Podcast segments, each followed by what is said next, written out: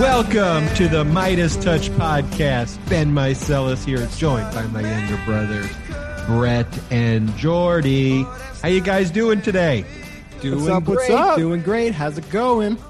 It's going good. I'm excited. I have my client and long-term friend Akim Aliu on the show today. Akim's going to talk about his fight to eradicate racism in the hockey. For those who haven't heard Akim Aliu's compelling story, how he went and exposed hazing when he was in his teens, and then he was a victim of racism while he pursued a career in the NHL. Akim was one of the top prospects in hockey. He was banished from the league every time he played in the league. He kicked ass, but Akim never fully got the shot that he deserved because of his fight against racism. Last year, Akim sent out a tweet heard round the hockey world where he exposed uh, some of his coaches from the past who engaged in racism and opened up this broader conversation in the sport. So I'm super excited to have Akim Aliu on. Ben, would it be fair to say that Akim is the Colin Kaepernick of the hockey world? You know, as a person who knows the individuals, I hate to give all encompassing labels of this is the, they're all unique in their own ways. I like to say Akim Aliu is the Akim Aliu. I love that. in the, in the hockey Yep. world. And speaking on, you know, the racism that Akim experienced, there are a lot of people talking about what happened last night, the Oprah interview with Meghan and Harry. And I know Jordy's getting just obliterated on Twitter because Jordy thought it was wise to comment that he didn't care about the royal family. And No, Jordy no, is no, no, getting no, no. skewered. No, no, no, no, no, no, no. What my tweet was, it was something along the lines of, It's a Uh, one sentence tweet, so it's not something along the lines of three words. You could actually read the tweet if you want. We have we have All an, right. we have an hour. yeah. I so I said this. I'm just gonna say it. We're giving way too much airtime to the royal family, Wow. and and conscious. You got to clear those tweets with the brothers. Holy shit! Holy And shit, so- oh my Jordy. god! and so and I so. can't believe you went so- there. Are you trying to get Meidas so- Touch canceled? Yeah, Jordy's trying to get Christ. Meidas destroyed. Here's the thing. I'm uncancelable. I'm uncancelable at this point. You two, on the other hand, I don't know. I think you guys could still get canceled. There's nothing I could say that That's won't the get queen us canceled. thought. That's the queen But thought here- too until last but- night. But go but- on. Yeah, but- that, that but someone seriously, saying this- someone this- who says they're uncancelable is the most cancelable person. Here's exactly what I meant by it. And after I get through this, I think everyone will understand exactly where I'm coming from. The Meghan Markle story is important. The deep rooted racism that comes from the royal family, unfortunately, shouldn't come as a shock to anybody. It doesn't make it right by any means, but it shouldn't come as a shock that a family obsessed with bloodlines is racist. The whole entire concept of the royal family is that their bloodline is superior to everybody else in the country. It's inherently a racist institution and a classist institution. It just I is- mean, they literally. I mean, I saw It's- one it's tweet what was like, "Wait a minute, we're focused on this interview versus the fact that this country colonized, you know, a ton of countries. Like, how about that wasn't proof of the racism?" But go ahead, Jordy. Exactly. Yeah, so going back to that- So, so, so look, that can't lessen though how awful Meghan was treated and how it led to her having these suicidal thoughts. That's the conversation, guys, that needs to be happening. What's happening though in the media is that they're using Meghan and her suffering as a launch pad to promote their stations and their networks. They're running royal specials, creating royal newsletters, things that don't even have to do with the issue at hand racism and mental health. CNN, I'm looking directly at you here. Don't use someone else's pain to promote yourself and ultimately detract from the conversation of race and mental health. Meghan has an important story. Don't whitewash her pain for your viewership and for your ratings. deep, Jordy. Well, you could tell this the comments to Jordy's tweet, which were, by the way, 98% very positive.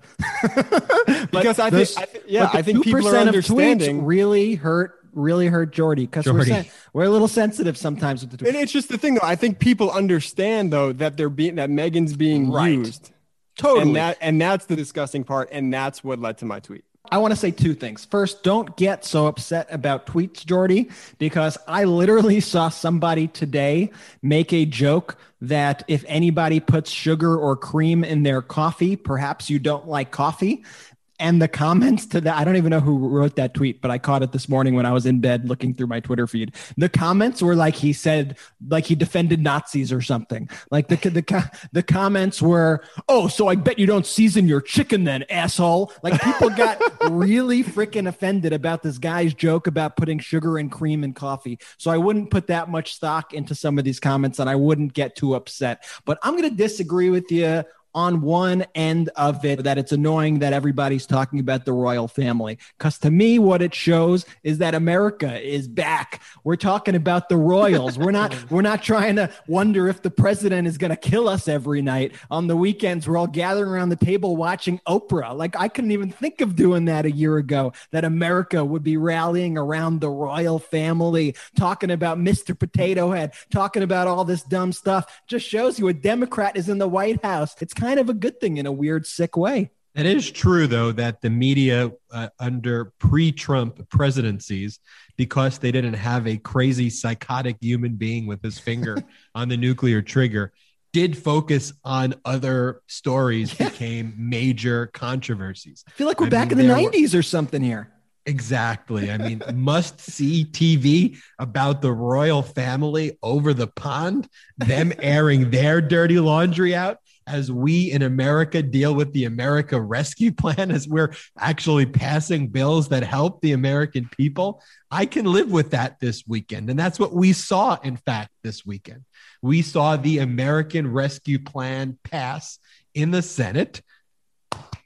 That's me clapping here. Oh, I like it. Yeah. Clap Round noises. of applause. um, Senate Democrats passed the sweeping $1.9 trillion American Rescue Plan by a vote of 50 to 49. I saw one person tweet, This is asymmetrical uh, partisanship where uh, the Democrats had supported the Republican efforts on the relief plans, but the Republicans do not support the Democrats on their relief plans.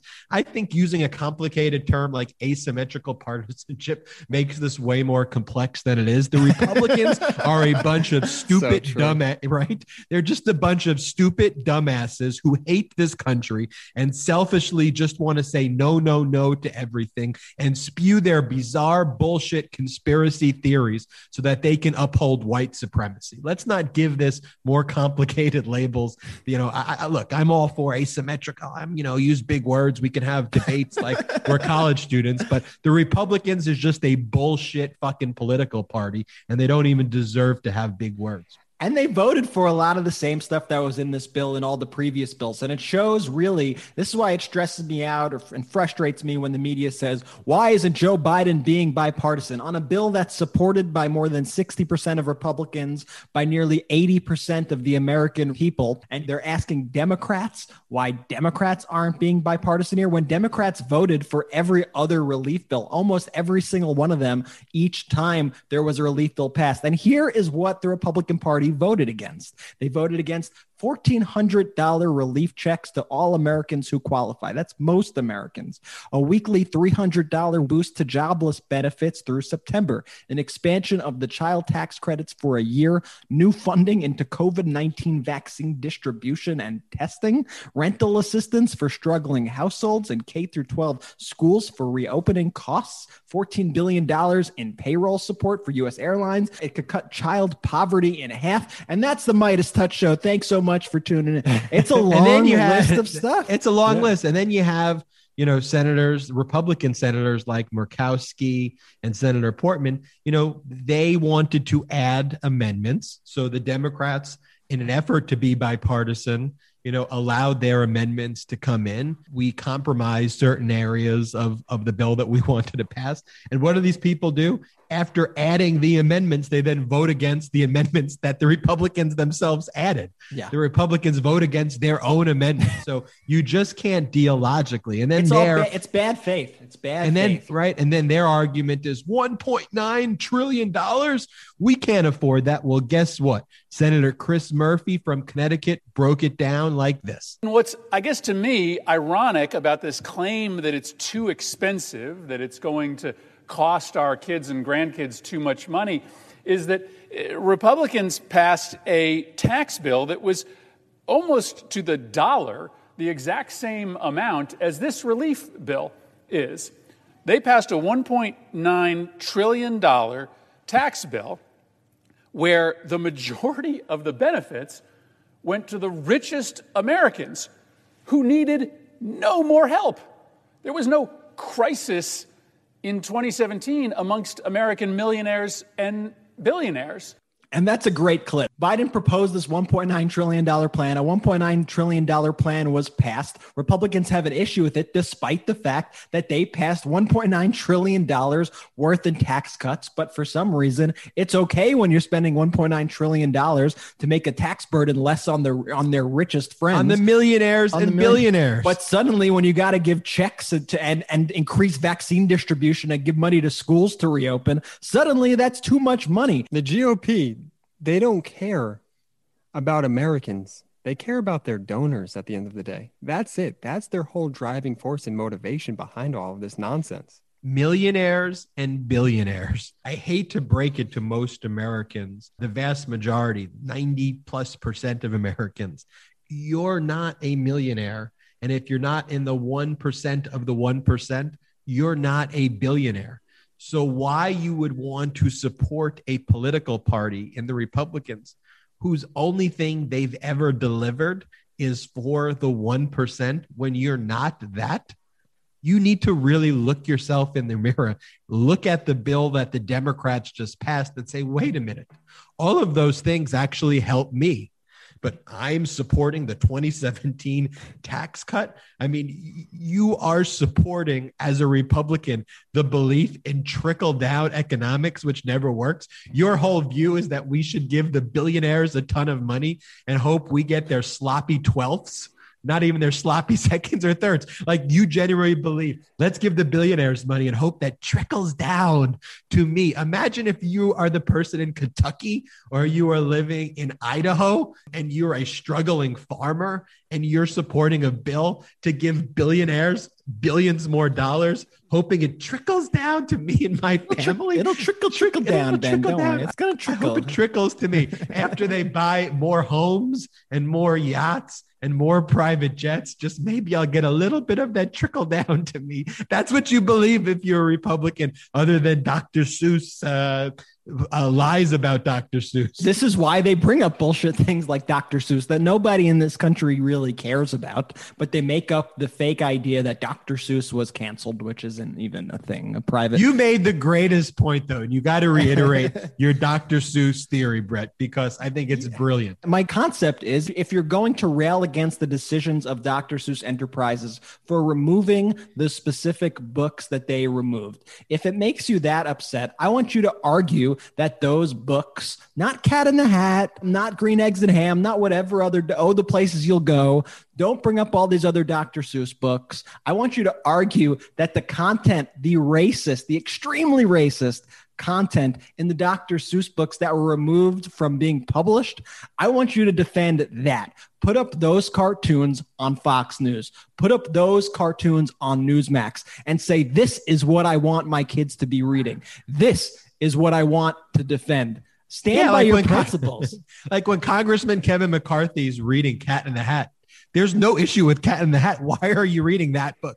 Hold the photos up that portray the Asian community heinously and despicably. Hold those photos up that Dr. Seuss painted and say, yeah, read that one and put that one out there, McCarthy. But you don't even do that. This is why Republicans love cultural issues, though, because they're not working in the interests of the American people. They were up all night to try to block COVID relief from getting to the American people. The Democrats were up all night to try to get COVID relief to the American people. And the reason they bring up Cat in the Hat, the reason they bring up Mr. Potato Head, the reason Potato they bring the reason they bring up the Muppets It's to distract from the fact that not only are they not helping the American people, but they're actually actively trying to harm the American people. So they detract their base by saying, Democrats are trying to take away Dr. Seuss from your kids. And they try to scare their base, and it works. It's why they do it, even though it's so ridiculous. But you just need to kind of call it out forcefully and do what Joe Biden does,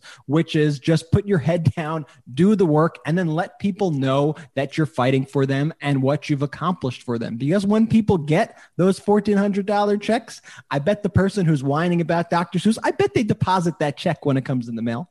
What, what do you guys think about Senator Manchin, though? We were incredibly appropriately harsh on Senator Manchin for his defense of the filibuster. As we pointed out, he's 73 years old. Great and will serve until old, great looking. He's a very handsome 73 year old man. I mean, I mean, in terms of 70, have you ever seen a 73 year old look like No, that? I don't know. I need to see his birth certificate to actually validate that he's 73 and not doing one of those things where it's like, you know, he's actually in his mid 60s, but using the cl- the clout of the extra age. But now he's out there saying that he thinks that the filibuster should be reformed or or be made more difficult. I'm going to continue to support the filibuster. I think it defines who we are as a Senate. I'll make it harder to get rid of it, but it should be painful if you want to use it. But do you just think that he's trying to have it both ways? No, I think it's interesting. I think I think what he's saying is actually I think it's actually a reasonable take. It's still frustrating as hell, but I think he's telegraphed a way that Democrats could actually make substantial change to the filibuster. And what we heard is that Joe Manchin is saying that okay, you know, I'm not going to get rid of the filibuster. I have no intention ever of getting rid of the filibuster. I love the filibuster. The I love, filibuster. I love the I love filibuster. I love my filibuster. filibuster more than I love voting rights. I love my filibuster more love than I love filibuster. healthcare and more than I love immigration reform and everything. But what he said is, I'm not getting rid of the filibuster. But what I am open to, and this is important, is that if you're going to invoke the filibuster, you actually have to filibuster. It used to be the case where if you filibustered, I mean, when we learned it growing up in, in civics classes, what you had to do is you actually had to stand there for hours on end and filibuster. You had to speak constantly. You had to actually be talking, reading random passages of whatever. You had to actually put in work, and it was painful. It was a You had to read it effort. for infinity hours, hours. on end. It's one of And the things our history teacher, Mr. Buckman, taught us. Yes, but now the way it's set up is you could say, I'm doing a filibuster, and you could immediately bring everything to a halt without any of the actual work of the filibuster, as long as there aren't 60 votes to overcome the filibuster. So it's been totally bastardized into the way that it is now. I actually think that what Joe Manchin's saying. Bastardized. Yes, Bastardized. Ben. Sometimes I break out the big words too. Asymmetrical, bastardized, you know, I'm bringing it know back. if- Bastardized. You don't even know if that's the uh, real way to use it. Uh, Google it, then. Don't worry. I'm not even sure you can. The point being, though, this opens up an opportunity for Democrats to reform the filibuster. And now we have to figure out if this is a viable way. How many votes will we need to actually reform the filibuster? Would we need 60? Are we still going to have to get 10 Republicans on board to reform the filibuster in that way? Because if we do, I don't think it's going to happen. But I think that is at least Joe Manchin showing his cards a little bit and showing how we could make some good change going forward. Do you believe, Jordy, that what Joe Manchin is relying on here is that Republicans can't read, and therefore they won't be able to read the bills because they're incapable of actually reading and doing work? I think that's certainly part of it. I think that's certainly part of it. I want to go back to something real quick. You guys, you know, you, they call me Hall of Fame Jordy. Three out of 10 ideas. We were talking about Dr. Seuss just a little bit ago. Brett, Ben, video idea. Ready? All right. Are, are, you So- doing this live? Okay. Okay. Doing this live. All right. Uh, Three out of 10. So the video is just that Republicans defending Dr. Seuss. Now, it, this would have to be done with extreme tact. And then juxtaposing it against the actual awful imagery that Dr. Seuss Inc. is removing. You have whomever, the Tucker Carlsons, the the real politicians actually out there defending, you know, oh, green eggs and ham, blah, blah, blah, but talking about Dr. Seuss and how it's all cancel culture. But then we show really the books and the imagery that are being canceled and removed from rotation. I do like the idea. However, I think any sort of videos, I think for the most part, should be showing the pointless nature.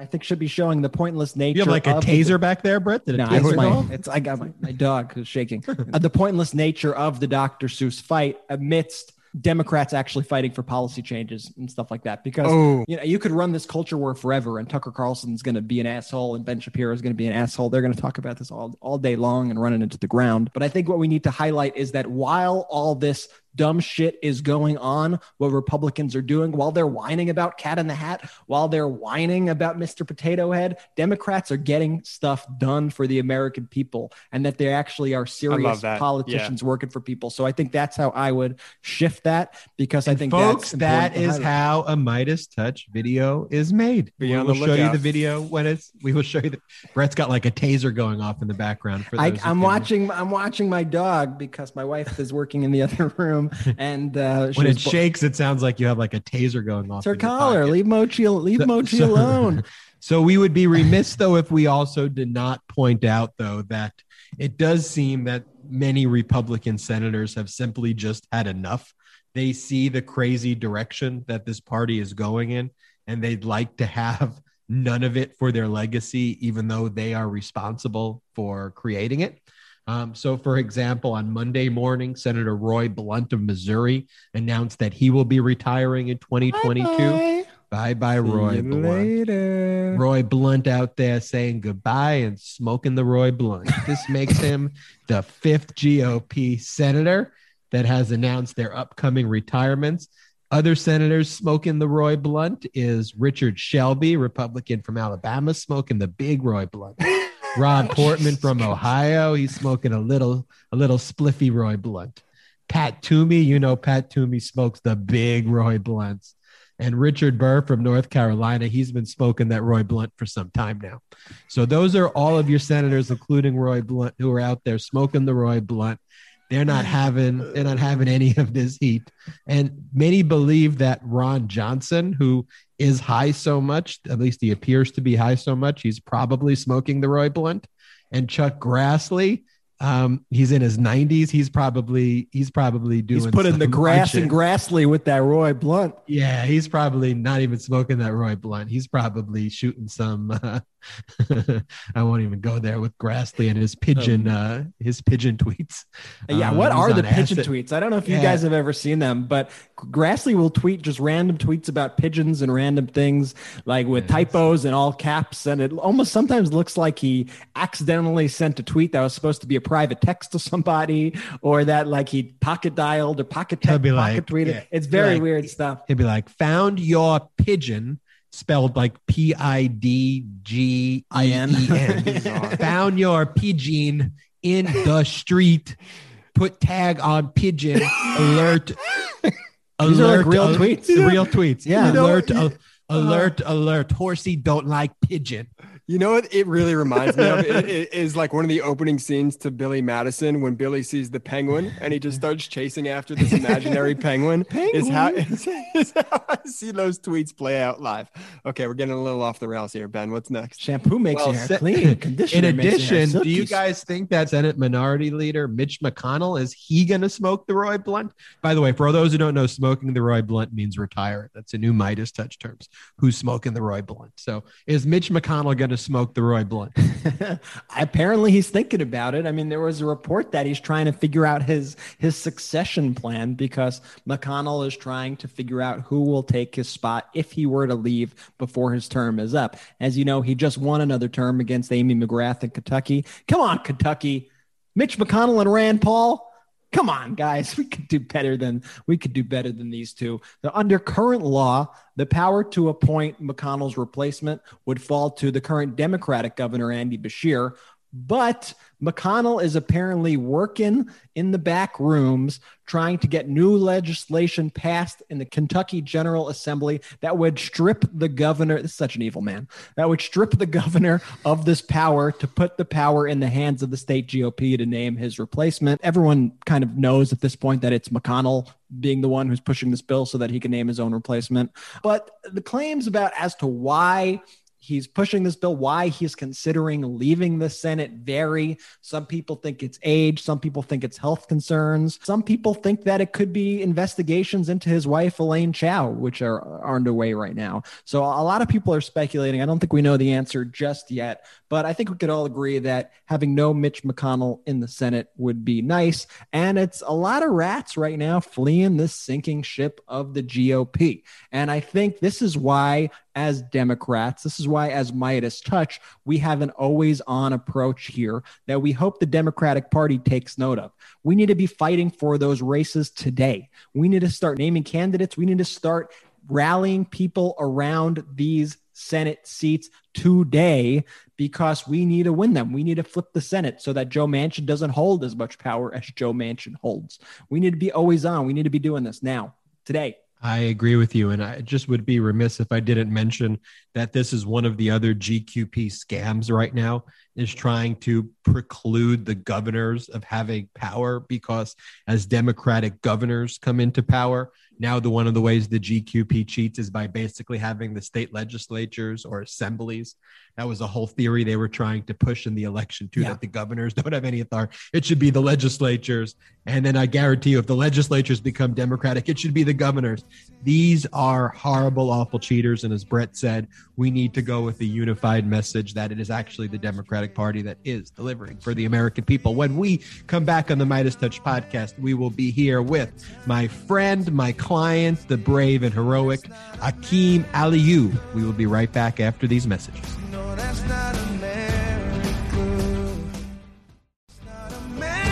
Welcome back to the Midas Touch podcast. I am so excited because we are here with my client, one of my best friends in the world, Akim Aliu. What's up, Akim? How are you? I'm good. I'm good. It's a pleasure to be here. Um, so proud of what you guys have been doing and what you guys have built. So I'm honored to share this platform with you. And I'm proud of what you've built, Akim, professional hockey player. Akim is now the chairman of the Hockey Diversity Alliance, an organization to eradicate racism in hockey. And I met Akim probably November or so of, was it 2019, Akim? 2019, yes, sir. And uh, Akim, what were the circumstances in which we met where you made national headlines and then continued thereafter to make national headlines for your work exposing racism in the sport of hockey? Obviously, it was um, one of those things where um, when I sent my tweet, it was it was never anything that was calculated or really knew what kind of reaction I would get, um, and obviously things kind of blew up pretty fast for me. So I, it's funny because I don't even think I've ever told you the reason how I found you. So this would be cool to to, to talk about Ooh, in the show too. So breaking oh, some break news some news. Yeah. But Akim, before yeah. you tell how you found us, tell us what the tweet was. Our audience is very political, but they yeah. may not know the hockey culture at that time. So if you can describe what the tweet was, what made you tweet it, and then how you met me. Yeah, so um, it was one of those things where I I, I was sitting around and um, kind of saw things happen over and over with um, coach to player abuse, um, racial abuse in, in hockey that I've obviously dealt with since since I was a little kid, and uh, my mindset obviously kind of changed from um, it being all about me and trying to advance in the sport and get better um, and move up ranks to paving a path for for the next generation and how it could be smoother for them. Because I obviously think at the at the end of the day people are to remember you for what what you left the game like behind. So um, my tweet was about essentially a racial incident that happened to me in um, 2010. Um, I was a rookie playing for the Chicago Blackhawks um, system in the American League, which is the level lower than the NHL. Um, and I kind of ran the music in the in the dressing room. And um, the coach came in one day and said, "Hey, Akim, I'm sick of you playing this nigger shit every day, Jeez. nigger this, nigger that." Um, and it was kind of one of the craziest things that's ever happened to me. You can hear a pin drop in the dressing room, um, and people didn't know how to react. I mean, and the since then, the 11 years pro and four years of major junior that I played with, I've only played with one other black person in uh, in my life, and obviously that that day in the dressing room, there was no other people of color in the dressing room, so it was super awkward um, to say the least. Um, guys were kind of looking over from the corner of their eye, but didn't really know how to react and um, it was one of those things where you kind of felt helpless because even if you stood up and did something or went crazy as I probably should have, you'd be looked at as the angry black guy.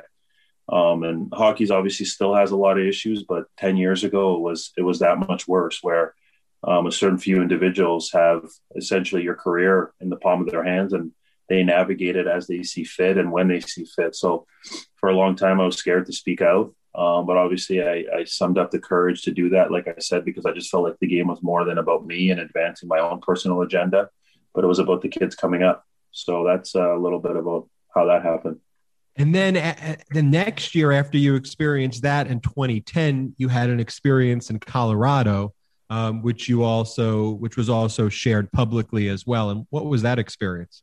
Yeah, that was uh, it, it was another um, crazy thing. Um, I uh, I was invited late to. Uh, I was playing in Colorado at the time for the Winnipeg Jets farm team. Um, once again, a level lower before below the NHL, um, and I was told to come late to a Halloween party. Um, and obviously, at the time, I didn't know that um, I would be showing up late. I thought the party would start at the time that I was invited to come. and I showed up, and my trainer. Uh, I went down to the basement, and the whole team was already there and my trainer at the time um, kind of came out from behind a corner and he was wearing um, the Colorado our team jersey. And he had my nickname Dreamer um, on on his back. Um, but he was wearing um, an afro and he was painted in all black. He had the black face on and like the red lips and, and all that. Um, and he jumped out and kind of started making these funny noises and it was it was the most awkward thing because it was a it was a, it was a team party with with wives and kids and and all that. And everybody thought it was really funny but obviously my dad being black and I kind of know the history of of of, of blackface and and and just what it's done to people and how it portrays black people. Um, so I definitely knew there was something wrong with that but it was another instance where what are you going to do? Like you're going to go crazy in a, in a, in a room with, with kids and wives and, and, and your coaches and, and everybody. So um, I kind of had to swallow it up again take a bunch of pictures and kind of made, made of a fool. And um, obviously the following day I had something to say to the team and um, they thought that I was in the wrong and I ended up going home from that and, and, and requesting a trade. And that's when I got traded to Calgary. And Akim, if you can tell us just briefly your journey from Russia, Nigeria to Canada, um, and your experience getting into hockey? Yeah, so I was born in Africa, in Nigeria. Um, when I was 11 months, um, obviously my dad's Nigerian. Um, when I was 11 months old, I moved to the Ukraine, to Kiev. Um, and then I split time between Kiev and Moscow. So um, I was there till about nine years old. Uh, my mom's uh, Ukrainian. Um, so my dad met my mom in university. Um, he was on a partial track, partial scholastic scholarship, and met my mom in university. Um, my brother was actually born in Kiev um, in, in 83. He's six years, seven years older than me. Um, so after that, we migrated to, to Toronto um, in 98 um, and we moved downtown. and obviously it was one of those things where I feel it's, it's hard to say where for the longest time, I was kind of ashamed and embarrassed of my upbringing just because financially we, we weren't as obviously, especially being in Canada, you know the difference when um, you're not as financially well off as other people. So I was embarrassed, but now I'm almost proud of the fact that I saw so many things um, growing up. Um, I saw my mom be one of the only white white people in, in a small village in Africa and the way people look down upon her. And that's one thing I preach to everybody. There's race everywhere we look, um, racism everywhere we look. So I saw the way she handled that. I saw my dad having a lot of issues in the late 70s and 80s, being strip searched by cops, being robbed a couple times a month, being beat up. Um, in the Soviet Union in the late 70s, early 80s, and just the way they handled that. Saw my dad come home crying many nights. And it was one of those things that stick with you. You're eight, nine, ten years old, but um, those things stick with you. And the reason why we moved to Canada is because my parents obviously knew we, myself and my brother, had zero future being black kids in in, in the Soviet Union at the time. Um, and then coming here was one of those things where things were obviously much better as Canada's a much better country and I'm proud Canadian, but um, socioeconomically and, and financially. It was really tough for us. Um, we were in a city, we were lived on welfare for years, hard to make ends meet. My parents' degrees didn't mean anything. Um, they moved here with two kids um, in their in their 40s and literally had to start life all over again. Um, so I saw them scratch and crawl the way up, and then to top it off, I wanted to play the most expensive sport possible. Um, so obviously that uh, that brought up its whole new challenges of trying to be able to play the game. Um, it was really tough in the beginning, buying stuff at garage sales and taking buses three, four hours across the city to get to, to games. And it was one of the, those things like you remember little things like coming off the bus and hiding because you didn't want to see your you didn't want your teammates to see that you're coming off public transportation while they're rolling in and trucks and Maseratis and all those things. So I always knew that I was a little bit different. Um, I didn't really understand how until I got a little bit older, but it's one of those things that now I, am grateful for for those experiences. I think I learned a lot. And Akim is incredibly humble, but he became one of the, if not the top prospect in Canadian hockey. Um, and Akim experienced a hazing incident. Akim has always been someone who's just called out racism, violence, bullshit. And that's what I've always appreciated and respected. He's the most real person I know but it didn't just happen recently. He's been doing it his whole life. And so, Akim, if you can talk about the incident um, when you were a teenager and the hazing experience you exposed and how that impacted your prospects going into the league, despite everybody seeing you as the top hockey player in Canada. Yeah, well, I appreciate that. Um, it was what it it's tough because I was drafted at sixth overall to Windsor, so I was the sixth quote unquote, if you can say that, the sixth best player in Canada in my age group. Um, so I got drafted by Windsor, and, and, during training camp, there was a guy named Steve Downey who, um, the first day I got to town, and it's one of those things where you need to understand the context um, of, of the way it works. We live with billet families, so I moved away from home at 15 years old to live with a family that took me in in the in the in the town that I was playing in, about four hours from here, Windsor, Ontario. Um, so it was the first day that I got to to Windsor, and my parents dropped me off with my bags and, and took off. So obviously, I'm trying to get my bearings. I've never been away from home. I'm 15 years old, and um, one of the older guys named Mike Weber, who ended up playing for the Buffalo Sabres, said, "Hey, we're going to Steve Downey's house," and he was the a first round pick to the Philadelphia Flyers of the National Hockey League. So he was like the the shit in town. You know what I mean? The cool guy had success in major junior, was an NHL draft pick, played for the Olympic team. Um, so he was he was he was essentially the man on the team. And I walked into the basement the first night in Windsor. I'll never forget it. And he said, "What's this nigger doing in my basement?" And that's kind of the way things started for me in junior. And it was one of those things I just swallowed up and ate up. I mean, I'm a 16 year old. I was the youngest player after me was 18 years old on that team, and they'd already formed a relationship. And it's my first first first night in town so obviously I, I ate that. And then as training camp got going, um, I was coming off an Achilles Achilles tear. Um, so I was out for about eight months after surgery, just rehabbing, um, hoping to start the season on time.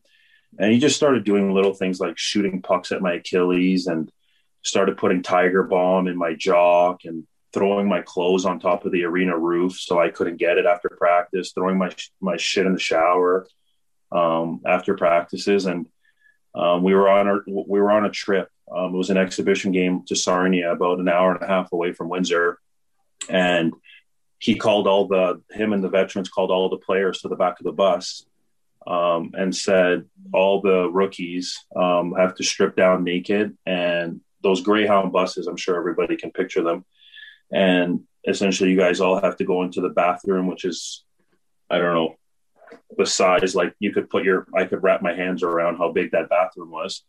And the six of us went into the bathroom naked and they shut the door and turned up the heat. And you could imagine like hockey guys are pretty big guys and six naked hockey players men in a bathroom locked in and they locked the door and turned the heat up. And obviously guys start panicking and getting claustrophobic and one guy threw up. And so then i just like snapped and panicked and started punching the door open for like two, three minutes. And then finally, um, he opened the door and I said, I'm done with this. I'm done. So it was essentially a hazing ritual that quote unquote every rookie has to go through. So I said, I'm done. And he's like, no, you're getting back in there. And I said, I'm fucking done. Like, I'm done.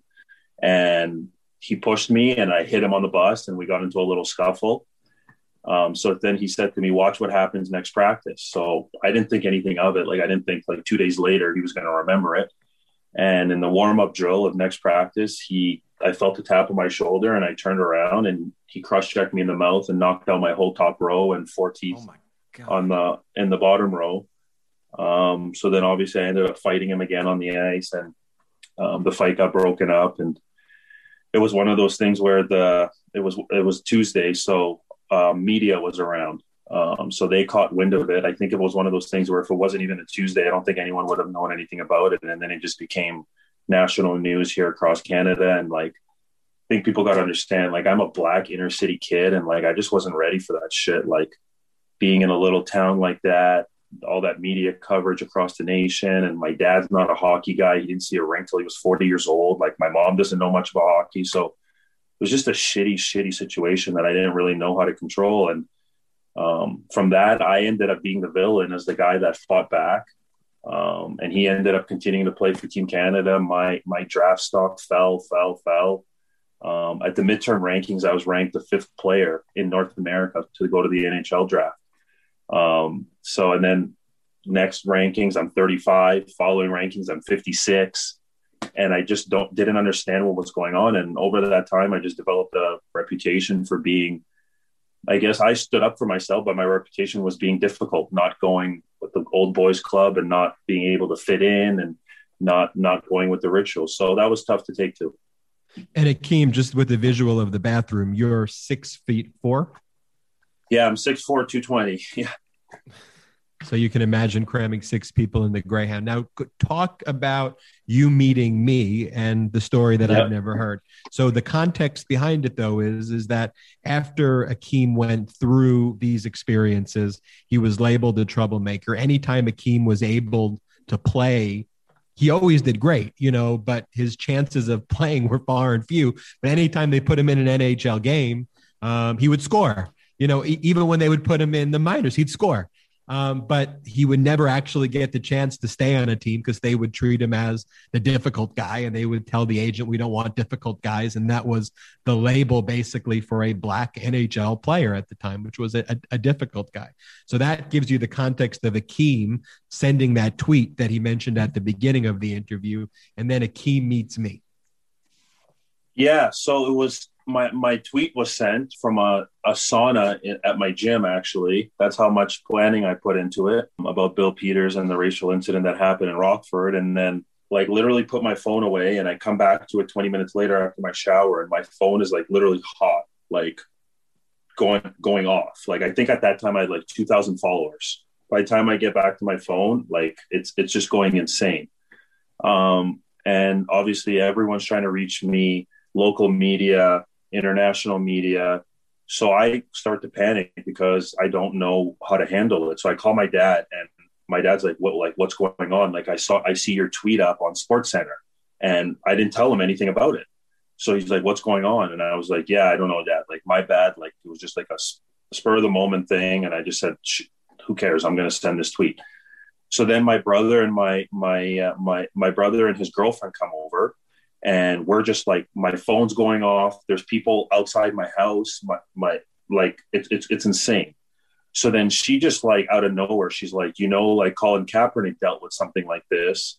Why don't you try to get in touch with his people? And i'm like there's no chance colin kaepernick's people are going to want to deal with me. Like i'm a nobody. You know what i'm saying? Like what so then she went online and she googled um, colin kaepernick's attorney. And we contacted ben's office and told them kind of what was going on. And I don't know who I got. I can't remember her name, but it was it was a she. But she's like, I'm going to get you in touch with the right person. Within, I went for a walk because I just didn't know what to do. I took my dog for a walk, and I remember this like it was yesterday, like deja vu. Um, ben called me when I was in the park, just around the corner from my house, and essentially said like, "Hey, what's going on? I'm Ben. Um, I, I rep Colin. Um, how are things going?" And I kind of filled filled you in on everything. Um, you said you'd hit me back. You kind of did your research. You hit me back within half an hour, and that's how our, our brotherhood formed. And we've talked for what every day ever since. Um, every day and, since. And if we don't talk one day, we're like, "What did I do to you? What? Why?" Uh, yeah, yeah, yeah, yeah. Guys, Well- guys get sensitive. Yeah, yeah. and then we flew in. I, I flew the next day Yeah. from from LA to Toronto. We Yeah. met in person. We met with uh, the the heads of the NHL, and then you and I paved the path that led eventually to the creation of the Hockey Diversity Alliance. You've worked since that time with youth. You've built coalitions and groups to help uh, uh, shed a light on racism in hockey. You've pushed the game forward in in major ways and made uh, and prioritized hiring of black and brown people, and you've brought attention to that this exists at all levels. And just tell us briefly about the Hockey Diversity Alliance that you created, that you're the chairman of, and actually you met with Colin Kaepernick about that when that was being created, and the HDA, as it's called, has become a major force in professional hockey and all hockey around the world in Yeah. giving a voice to black and brown hockey players. Yeah, uh, you know me, Ben. I'm I'm I'm super honest, and a lot of these things that you you bring up were your idea. Like I I'm honest about it, and and it's the truth. I've learned so much from you since day one that I'm forever grateful for. And the HDA was your idea as well. Um, you said, why don't we get players of color together, guys that have been through it? Um, and that's when I went and contacted a bunch of guys that obviously that I know in and around the league and which what, what is now the HDA. And we came together, I would say really raw and authentically, where we just kind of shared stories for about a month and a half and just realized that we've all been through the same thing. And Colin was generous enough. Um, obviously, guys were star starstruck, and Colin was generous enough to um, to come on a call with us and just to lend his um, expertise and everything that he's gone through and what he continues to go through. And I'll never forget it. One thing he said to us: "It's all about sticking together." There's going to be a lot of people that are going to try to pull us apart, and um, he, he even understood the fact that football is a lot different than hockey is. There's only a handful of us playing the game, so it's going to be that much harder for us to make a difference. Um, but his his um, his his what the message that he sent to us was completely invaluable, and um, he really taught us a lot in that conversation. And since then, we've grown. I mean, we're doing so many good things. I think um, I don't want to I don't want to take the credit or the HDA, but this is the first time in our game where we have a black assistant coach in the NHL. We have black referee, the first black referee in the American League, who's actually a good buddy of mine. We have a black assistant GM, which has never happened before. Uh, we have a black announcer in Seattle coming up that's never happened before. So, two guys on the HDA. One's a head of player development, Chris Stewart in Philadelphia. Trevor Daley's working in Pittsburgh. So, I think we've just we in in a very short time we've done so much um, in in in working with youth. Obviously, with my own Time to Dream Foundation and the plans we have with the HDA for camps and um, a lot of inner city initiatives, which I think are lacking in the game and and and we we want to reach those kids that look like us. I think that's the most important thing, and I think the NHL doesn't understand the fact that if you reach a larger demographic, your pool of talent is going to be that much better. So, but they they kind of feel like status quo is is is is good for them, and they like the the quote unquote white fans that they have now and the corporate fans, and but we're going to continue to push um, on, on on our own here and continue to grow the game. And I think we're doing an amazing job at it, and I think we're just getting started. Akim, one of the things I, I really admire about you is you, you don't just talk the talk, but but you, but you walk the walk as well. And what I mean by that is what you mentioned earlier about hockey. For those who don't know, it's an incredibly expensive sport. You have to buy ice time. The equipment is just absurd. And so Yeah. what you do, and as I follow you on social media, you're one of my favorite follows. I see you with all these kids, either in the inner city or just really the next generation of of hockey players. How much does that mean to you? How important is that for you to really grow the game for people who may not have the opportunity to play? Yeah, no, that's an amazing question. Being honest, I fight every day with feeling like, and I talk to Colin about this a lot, like feeling like my dream was ripped away from me. So I have this like hate towards the game, but I still have a love for it that I want kids that look like me and were in my circumstances to be able to be successful for it. So I'm not gonna, I, I'll tell the truth. Like it might not sound great, but I battle with that every day. I have a love hate relationship, but it's to me that's the number one thing is to to to touch those kids that that were me 10 15 years ago and and give them an opportunity. I think a lot of kids get um, exiled in a way out of the game before they even get started because of um, costs and and just how expensive it is. Like a pair of skates is a thousand dollars. To get on the ice is 300 bucks an hour and there's just right away kids get eliminated out of the game before they even have an opportunity to show their skill and that was I was this close to being me. I had a few certain individuals. Martin Ross was my minor hockey coach, and he gave me an opportunity to play for free when I wouldn't have been able to play AAA anywhere else. And without him, I'm still tied tied tied to him by the hip. Without him, I never make it to the OHL. I never make it to the, get drafted in the NHL or play or play in the NHL. So I just want to be able to to look back 10, 15 years from now and kids say, hey, because of Akim, I didn't quit, or because of Akim and what he's doing with his foundation, I was given an opportunity to play the game and stay in the game and be successful in the game. So to me, that's first and foremost, most important. And that goes beyond my legal issues with the NHL and all the other shit that comes with it. It's, it's helping the next generation.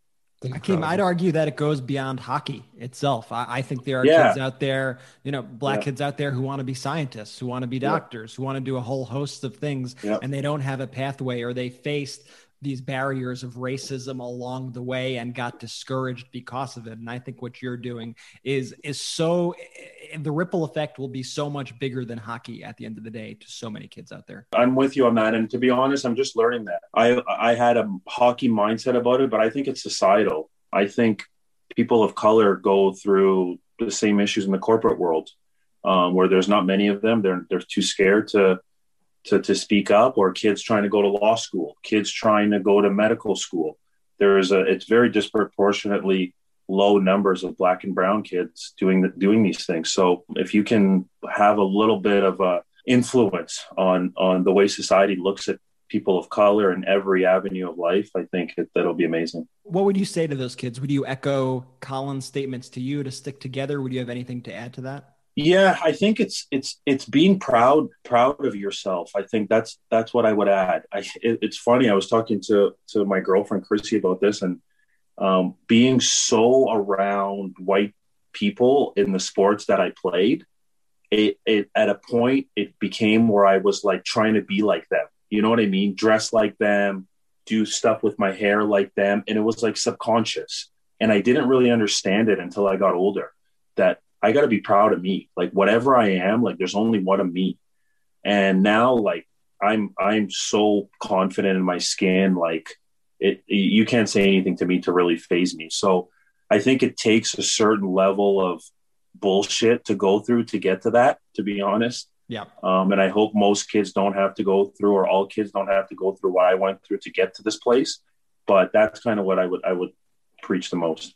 Akim Aliu, thank you so much for joining us on the MeidasTouch podcast. Thanks for being a great friend, a great confidant in everything we do together. And I know uh, we're just beginning our journey together. So thank you man, so much. Man, pleasure's all mine. You guys are amazing. And what you guys have built in the last seven, eight months is nothing shy of incredible. So I'm so proud of you guys, man, and keep going. Thank you so much. We will be right back after these messages.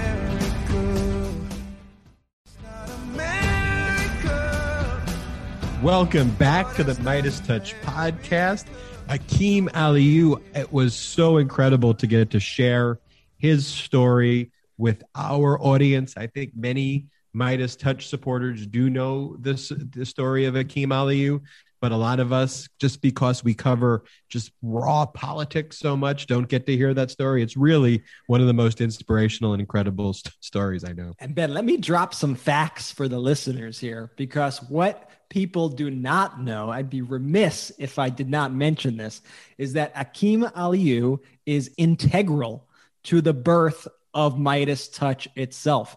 Do you remember when we started MeidasTouch? And you could still out there right now, if you looked at our account, our very first tweet, which I believe was on March 27th, a couple days after we made our account, is a video of Hakeem Aliu. He was literally the first tweet we ever did was the Hakeem Aliu video challenge. It was at the beginning of the pandemic. And we at first at that time were not a political action committee, but we were a, a blog and we're trying to do news and things like that. And Hakeem did this video where he was balancing a piece of exercise equipment. He wasn't wearing his shirt and he was rolling. Over. It's a really impressive video that let me pull it up. So I'm on it now. It was posted March 27th. It has five likes all of which are us, all, all, of which are only us, and two retweets, both of which are only us, and it has 50 views. And I think we may have to now. It, it, so it, it says pro hockey star and social justice leader uh, Dreamer Aliu is keeping spirits up with a new viral video challenge he created from home.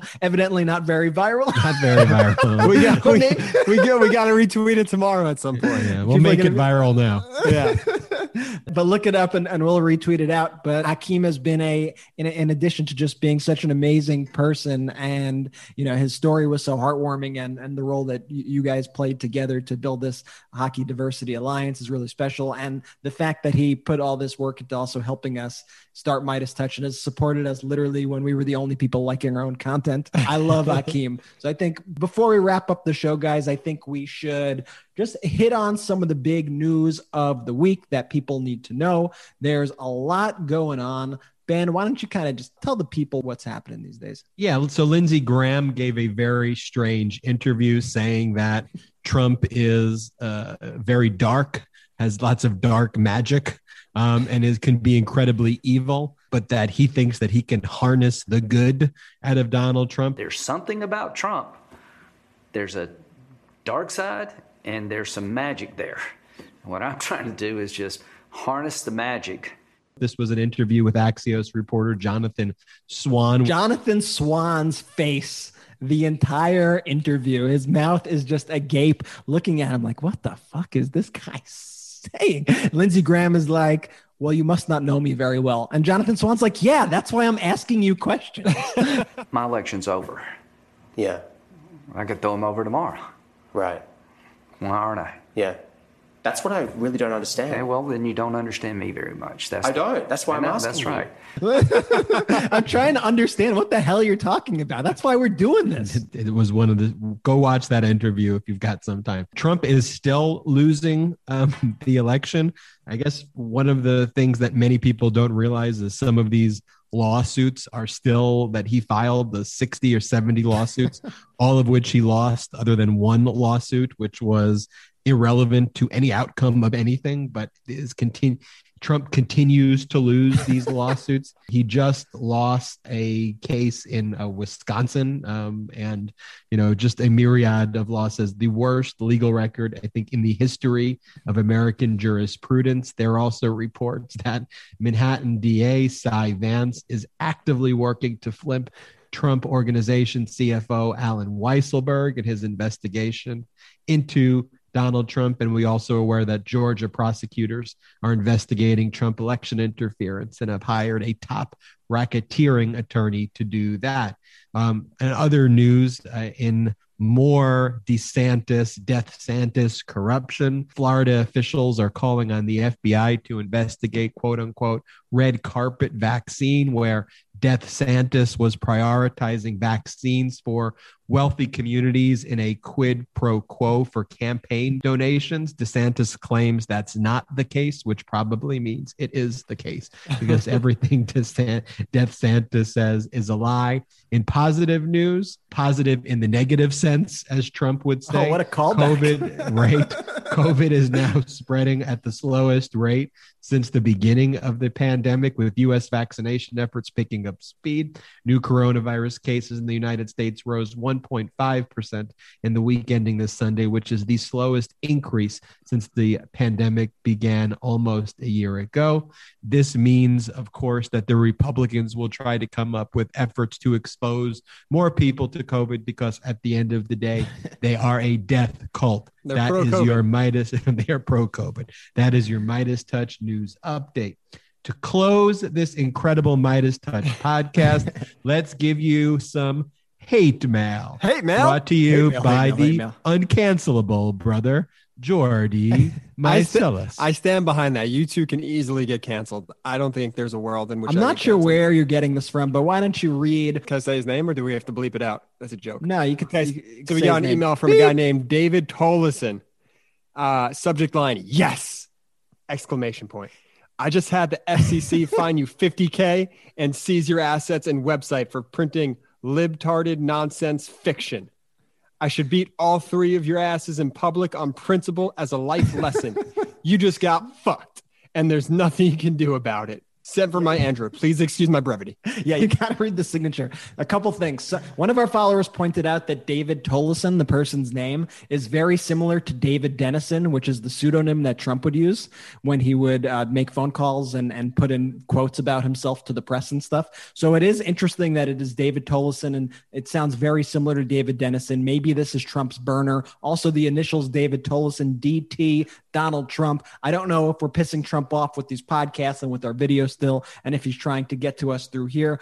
Also, I just had the FCC fine you 50K and Caesar assets and website for printing libtarded nonsense fiction. Is that a legal term that the FCC uses? Is that finable? I don't quite understand. I should beat all three of you. I mean, we haven't been contacted by the FCC, so you know, I, I, I, I guess to everyone listening, just see if you could go on MeidasTouch.com and, and see if it comes up because um, last time I checked, uh, we still have the domain and website, Mr. David Tolleson. I also don't know why the FCC would have any involvement in our in our pack. I'm not sure he's referring to the wrong organization. Does he mean the FEC? I have no, I have no idea what this guy's saying, but Very it was confused, very man. kind of him to say, "Please excuse my brevity" in his, in his concluding statement. Yeah, I mean, we could we can give you some more very briefly. David Soboleski calls us fascist pig, spelled F A S C H I S T pigs, telling Spelling us is to, not their strong suit. not their telling us to go to hell. Guy Racer 13, who still maintains his AOL account. Hold on, hold on, us- hold on, hold on. Fascist pigs go to hell. Lifelong Democrats, your finger jokes. Boycott this, Nazi lovers. What does your finger jokes mean? And how does he call us Nazi lovers when he's got like a literal Nazi party that he's defending? I'm with you. The other subject, re oof, go fuck yourself and your whole fucking pack and the whole orange ass dipshit Hitler. Fuck the hell off with you fucking fuck party. Don Jr. is really fucked up like the rest of it. I don't even know what. Okay, I'm so confused by this. Guy Racer clearly didn't read the email he was sent and thinks we're, he's on like Trump's email list or something when Oh. he's on our email list. This is actually a, a liberal or a Democrat. It's it's not a Trump supporter. Fuck the hell off with your fucking uh, c word. I don't know, party. Brett. I don't Don know. I Jr. mean, is really No, I think Brett's right. He says he he Because he, says, orange ass. go fuck yourself and the and your Yeah. whole orange ass dip shitler. So he's talking about Trump there. So I don't know how we got looped into this. And then you know, But here's my favorite. Here's my favorite. Sorry, I'm, I'm definitely saying this one. Okay. So this is uh, from George Brinkman. Uh, At AOL.com. They At all have AOL accounts. and wait, is this a subject line? The get the get with that that's that's subject? our subject line that he's replying to. Okay, okay. So this is from George Brickman, AOL.com. Uh, all caps. Fuck you. And there you and there you have it. sent, folks. sent from my iPhone. Please when excuse they have my the- brevity. I, I love when they have this. Yeah, he should have had the brevity line. Please that excuse might my need to be the brevity. title he was he for got right pod. Please excuse my brevity. he got right to the point.